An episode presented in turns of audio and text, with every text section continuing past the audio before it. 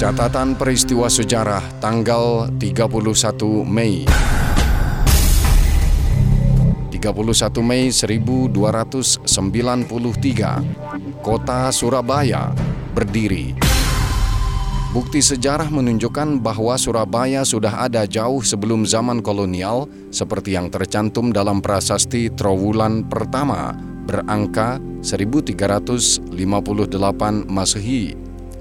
Dalam prasasti tersebut terungkap bahwa Surabaya masih berupa desa di tepi Sungai Berantas dan juga sebagai salah satu tempat penyeberangan penting sepanjang daerah aliran Sungai Berantas.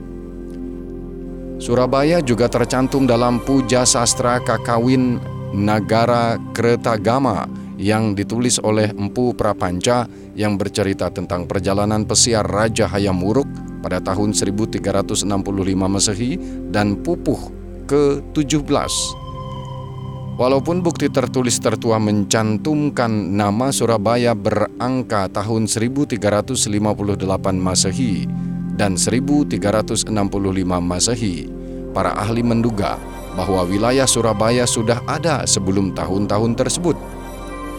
Menurut pendapat budayawan Surabaya berkebangsaan Jerman von Faber, wilayah Surabaya didirikan tahun 1275 oleh Raja Kertanegara sebagai tempat pemukiman baru bagi para prajuritnya yang berhasil menumpas pemberontakan kemuruhan di tahun 1270 Masehi.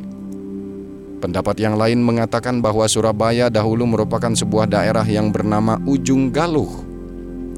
Versi lain menyebutkan Surabaya berasal dari cerita tentang perkelahian hidup mati antara Adipati Jayeng Rono dan Saung Galing. Konon, setelah mengalahkan pasukan kekaisaran Mongol, utusan Kubilai Khan atau yang dikenal dengan pasukan Tartar, Raden Wijaya mendirikan sebuah keraton di daerah Ujung Galuh dan menempatkan Adipati Jayeng Rono untuk memimpin daerah itu. Lama-lama karena menguasai ilmu buaya, Jayeng Rono semakin kuat dan mandiri sehingga mengancam kedaulatan kerajaan Majapahit. Untuk menaklukkan Jayeng Rono, maka diutuslah Saung Galing yang menguasai ilmu sura.